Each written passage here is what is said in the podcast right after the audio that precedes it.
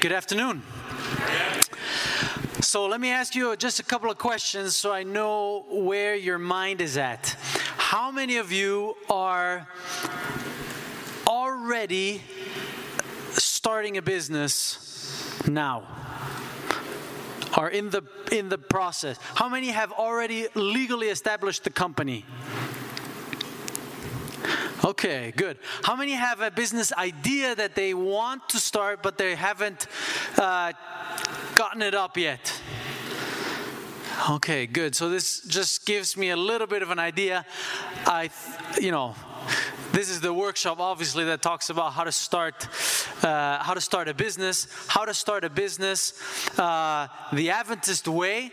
Um, it's it's uh, somewhat practical. I'm just going to give about uh, a 20 minute or so uh, an introduction a little bit about my personal story and then the 10 questions that uh, that i got together that would be very important that I wish somebody had told me to ask before I started uh, my business or these these uh, different uh, companies that uh, that I've been involved in. So so um, these are probably I'm sure there's many other questions to ask, but um, but it's it just gives you a good start. So let's go into this. I'm Jesse, as you know.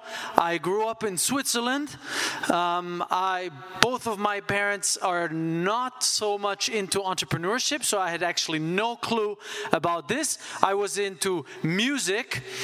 Actually, I was a drummer, not too much involved in uh, anything. I didn't I didn't know what the Adventist church believed. I went to church every Sabbath though, but uh, mostly uh, excited about doing the concerts in in the evenings uh, with the jazz bands and the hip hop bands. Even my brother, who's here now, also uh, we we we you know we did a lot of a lot of these kind of things.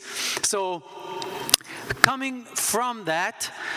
Um, I got really thrown by accident, really by accident. I got thrown into the deep end, into the Philippines, and somebody said, Hey, uh, let's go to the Philippines and do an evangelistic campaign and uh, and I only heard the first part of that uh, uh, sentence, and so I ended up in the Philippines.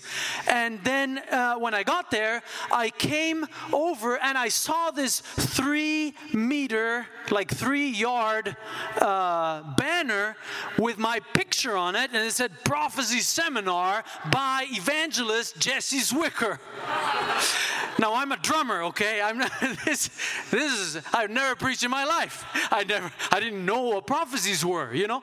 And so and so suddenly I'm I'm stuck. You know, I go to the pastor. It's like, hey, what are we doing here in the Philippines? I thought this was like a, you know, like adventure. You know, uh, yeah. Well, we're doing this is an adventure. We're gonna do an evangelistic event. Here's some sermons. You know, these share him pre pre-written sermons. Just read these before you go there and preach, all right? So I'm like, sure, I'm used to being on stage. Let's go. Just I'm used to being behind the drum set, you know. anyway, so so I got there, and this is actually where I was introduced to the gospel. Okay, it was so exciting. I started preaching these 27. It was back then 27 fundamental beliefs um, every evening about the seven seals and about the 2300 day prophecy and all this stuff. And I had I couldn't count it. You know, I mean, it was really uh, uh, a, a, an interesting experience. But I got so excited about it that I started making baptismal appeals, and people were coming forward to get baptized, and I was not even baptized. Okay, and I wanted to I wanted to actually jump in and get baptized with them, but the pastor there didn't allow me to get baptized with the people. He said it would look look a little weird. So, so I got baptized uh, six months later in Switzerland. You know, in, in, Switzerland, you have to plan everything at least six months ahead of time for you to get baptized or anything like that. So, anyway, so from there, uh, the Lord jumped me from from that kind of an experience, I had been offered a scholarship to go and study drumming in Berklee College of Jazz in Boston. But then, but then, because of this experience, uh, the last thing I wanted to do now was drumming. Okay, I wanted to be working for God for the rest of my life, full time in something, and and so I ended up at a mission school. By the way, if you haven't gone to a mission school, go to a mission school. It'll change your life. And I and I went to this mission school, and they taught me that there is a thing called self supporting ministry work. And I'm like, what in the world is that? And so they started sharing how all talents can be used in God's work. And so, anyway, so, but I had still some weird ideas. But anyway, the, the, I, I, um, I teamed up with a friend from Honduras, and he said, hey, let's go to Honduras. Let's go to my place, you know, he, he was saying, here on the right, Jose.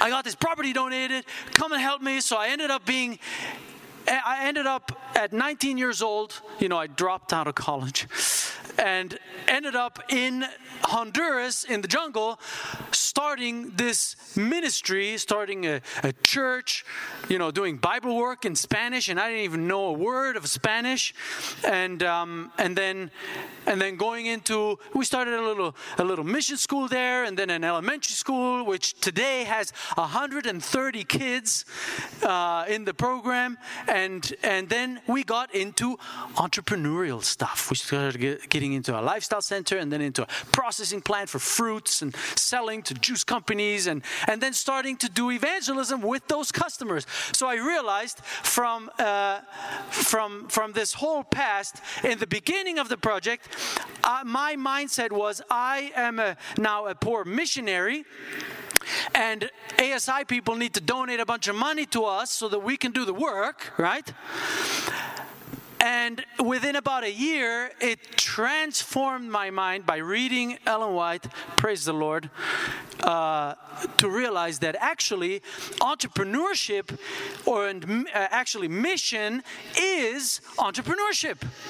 Mission is doing entrepreneurial stuff. And I, and I realized that this is actually what I loved about uh, mission work is working for God full time and at the same time being able to live off of it and at the same time being able to reach a lot more people because the things are entrepreneur based. They're actually, uh, the, the, the, the, the service that we produce is actually a generating program so that you don't have to depend on donations and you can actually scale. So I, I really enjoyed that.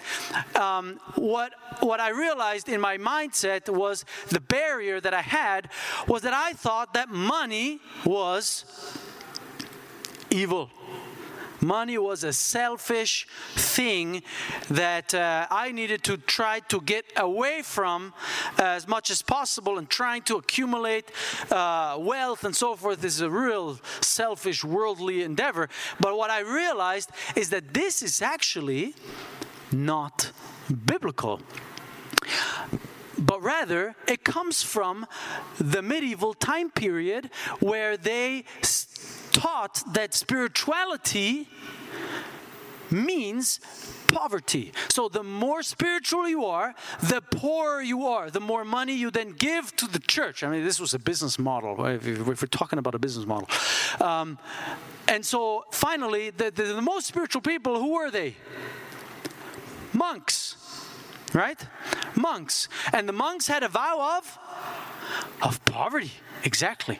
And so, so, so this was the concept that uh, the, the medieval church put together.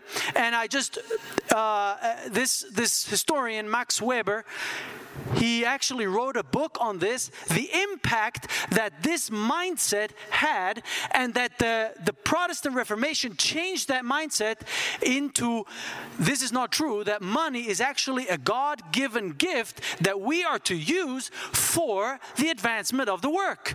And so he shows this even on a map that you can see where there's predominantly Catholic uh, countries are ha- also have an economic impact or they're poorer in general than Protestant countries. And we can tell this uh, the strongest, obviously, in South America versus North America.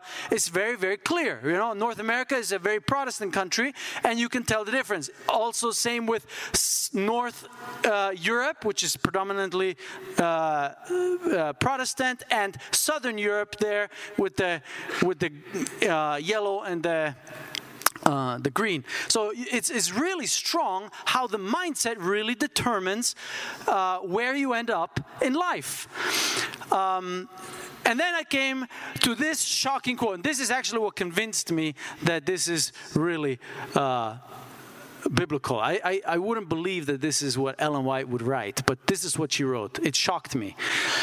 The desire to accumulate wealth is an original affection of our nature, implanted there by the devil himself. That's what I thought. That's honestly what I thought. But it's not. It's implanted, the desire to accumulate wealth is implanted there by God Himself, by our Heavenly Father. And listen to this. This is, the, this is really the most important point. What's the last part? For noble ends. It's not for us, it's not for us to spend on ourselves, but it's to advance the work of God. Amen? Man, if we could just get this right, if we had gotten this right 100 years ago, man, the work would have taken off like crazy. So hopefully we can get this right now.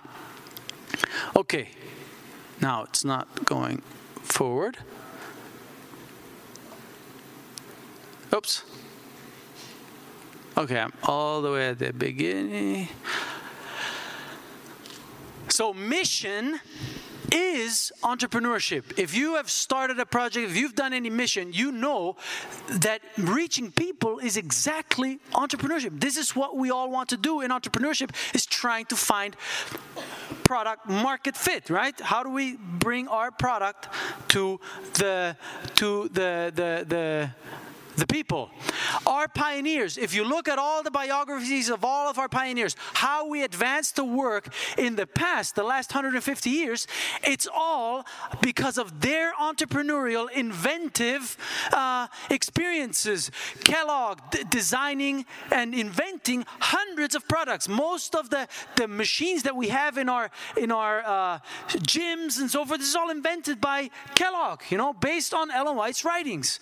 And, and and, uh, and, and all of these guys, wherever they went, they always started a project. They always started a printing press. They always started a sanitarium. They always started a some kind of a business to advance the work of God. So I believe that this is really what we're called to do. When I was, uh, I, I, I, was a missionary for about 10 years, and, uh, and, and then I continued to being a missionary, but an entrepreneurial missionary. So we started this uh, company here called Crosslingo for translating, professional translation for um, Christian and also other um, organizations translating. We started with $11 for our website and within a day we we got we got two two jobs that were over ten thousand dollars, and so we essentially didn't have to have any money to start the business. So there's many many opportunities, like what Daniel was sharing this morning. Where's Daniel? Anyway, what he was sharing this there he is.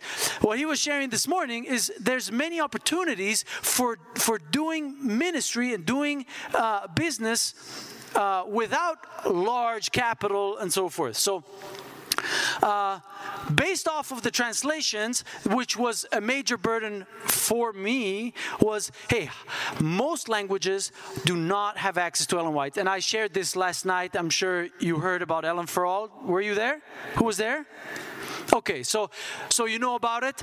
Uh, it's a spin-off. It's like a tech. It's a tech. Um, startup where we crowd translate, we create this software for crowd translation. And so we're working with the White Estate uh, to, to, to, to allow anyone to go and translate Ellen White's writings into their language. And so to me, this is like just one of these examples of how we do startups, how we do entrepreneurship, but really for the benefit and the advancement of the work of God. So from here, we started a, a, a project called Hive Camp. Who knows of the beehive vision of Ellen White? Okay, man, you got to read it. Put in your app, Beehive, and then read these quotes, okay? This is really important. We started this conference based on this Beehive vision where she saw how to reach the cities with different entrepreneurial endeavors, working all together to create this beehive of activity. All these bees, all these little startups, and all these ministries working together to reach a city. And this, and at this conference that we've been doing for three years now in Berlin, in Europe, uh, we bring, it's kind of like a mini Adventist Shark Tank. You know Shark Tank? We bring these startups together with some investors, and for four days, we help these startups try to. Uh, improve their businesses, their business ideas, to be able to launch them uh, in the in the future. So, so um, so that's that's basically my story. Hey, if anybody wants to come and pitch your idea, come to Berlin in one month or so. Two months. Two months. So a little short notice there. But the conclusion to me is what Jared already mentioned religion and business are not two separate things, they are truly one. So now, from here, let's go fast. 10 questions before starting a business. First thing is finding your purpose. This is really important. Don't just start anything, but do something that really fits your purpose. The mission focus is the basis. Everything you do should be with the mission focus in your mind. You have the three things in the middle that really determine where your purpose, where you need to search for your purpose, or where you need to search for your business idea. And that is your passion, what is what, what you love doing, your talents, what you're good at doing, and then of course, what is it that actually generates income so that you can live off of it and maybe even live well so you can uh, help others uh, do that. Then you need to find a problem in the market. This is what we usually never do when we start a ministry, especially, we just think of an idea and we're just going to do it regardless of what the market research uh, would say, because we don't even do market research usually. So, really based on design thinking, on finding out what are actually the needs of the customer, looking at the customer journey and how they would interact with our product, really helps to find out, you know, what, the, find out, to, to, to learn to make things that people want, not to make people want things, make make them want our things. So we have templates. Uh, we actually, I brought all these methodologies that we use at the Hive Camp uh, event, and we can distribute those over the tables uh, that we use to learn, you know, the persona and learn uh, really the customer profile and what their needs are and how do we how do we really understand them better so that we can develop the product based on that. If we just do a little bit of market research, just a couple of days even of of just desktop research on your market, man, there's thousands of different important informations that you can find about what you're wanting to do if we just spend just a few days, you know, ideally, you know, a little bit longer, but just a few days will already answer so, so many questions. I have here an example of Airbnb of what they were doing with market validation. I can make this presentation available so we can go uh, quick afterwards. So, to, to validate your market, to understand what people are already doing, to size your market, understand how much money is being spent on this market, on what you're wanting to present, what you're wanting to sell, uh, and to really understand what your market share here at the end is uh, of what you can do. Uh, what's what's the dent that you're going to make in this market? Uh, the other thing that you really need to figure out is how do you position yourself uh, with the competition. So you put all the, the competitors on there. We should know the market by heart of what other people are offering and know where to position them on usually on this on, on these uh, quality and price uh, diagram. Sometimes also other things uh, that are very useful. Understanding what your business model is is very important to understand product market fit and then understand what it takes to actually run that machine of a business. If we just go through this, you know, this doesn't take very long. But if you do it, you'll just be you, you'll you'll avoid making a lot of mistakes that unfortunately I made and many other people have made before these methodologies existed, or at least that we knew about them. So this is how Airbnb does it. We know how they do it. So differentiation. This is really important. What is your unique selling proposition? What makes customers want to come to you instead of to the competition? This question is a very difficult question, but this you need to answer. We need to answer. This is regardless of whether you're making whether you're making CDs as a musician, you know, or whether you're making whatever it is, eh, or a restaurant or whatever. Uh, we need to be able to answer these kind of uh, competitive advantage, unique selling propositions questions. And then maybe the most difficult part is finding the right team. Who will be on your team? Who are the founders? Who are the people that can really help you make this thing take off?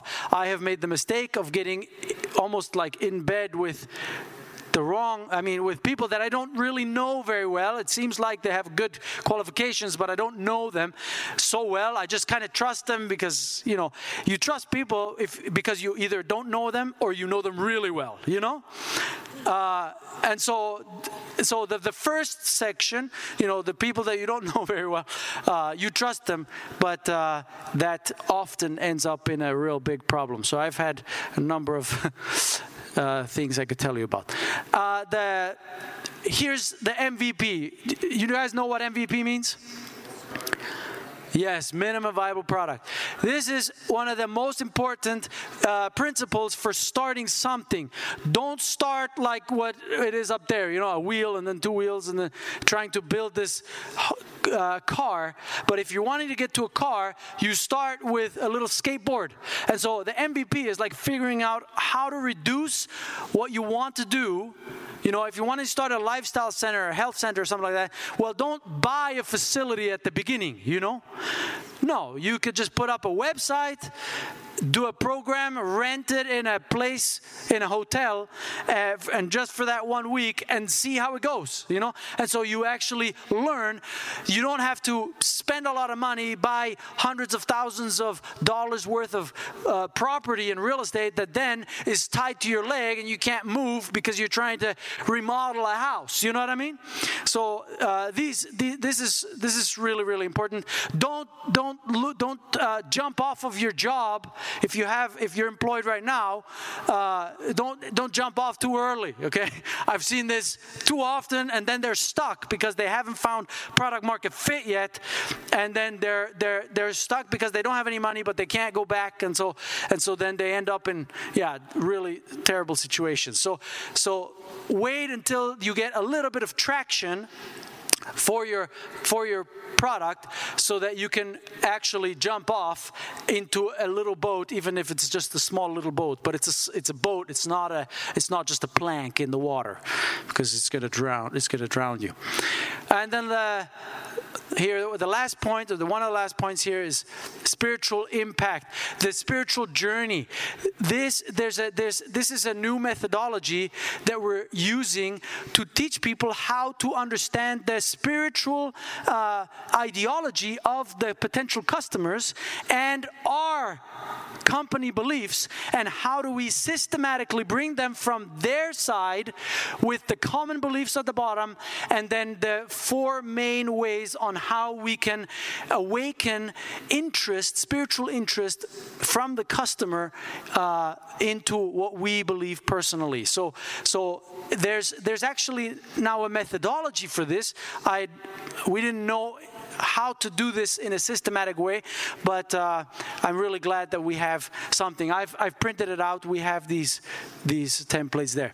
The last thing I want to share is this Big Five study, and then we're going to get into our into our into our groups, into our mentorship groups, uh, by Bill Gross. Yeah, I don't know if you know, uh, you've seen, you might have seen the TED talk on this.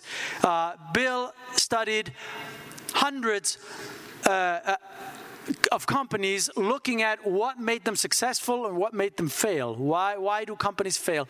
And it was very interesting what he found. They looked at the five different elements ideas, teams, business model, funding, and timing.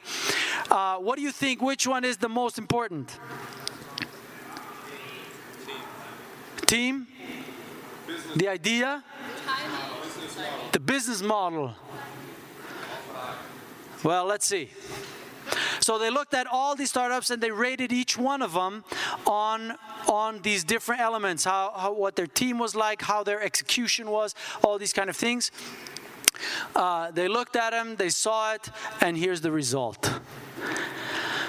42% of the success of an idea is actually timing.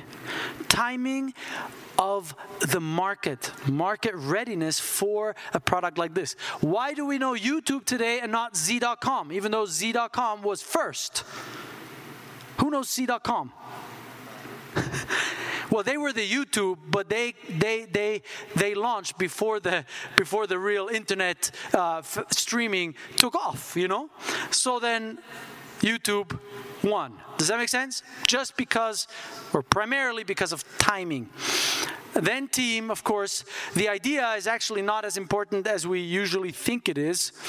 Uh, the execution of it really uh, changes the, the potential for an idea because it can pivot. Uh, the business model, funding is actually the least important. So, so um, so don't think too much about the money, although you do, of course, you need to think about it.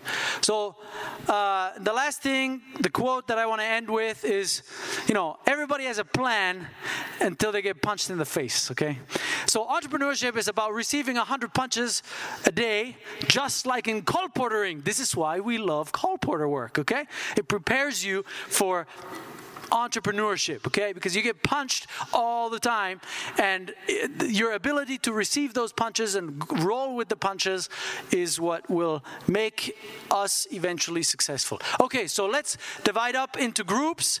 We've got here, I have obviously a bunch of uh, books that I recommend. I read books here on Blinkist. If you don't know Blinkist, it's to me my favorite app for reading and learning anything. I didn't study business actually. I have no clue. I had no clue about business uh, until I started obviously reading books and taking. I, I started taking classes on Coursera and so forth.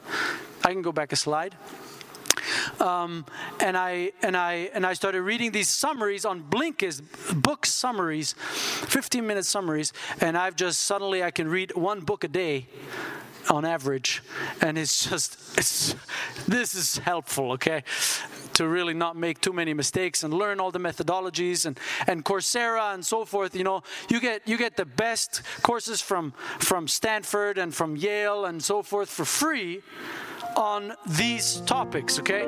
So it's really, really helpful. Uh, it's been really helpful for me. Uh, to, to just learn all these things this way and practice, of course. This media was produced by Audioverse for ASI, Adventist Layman's Services and Industries. If you would like to learn more about ASI, please visit www.asiministries.org.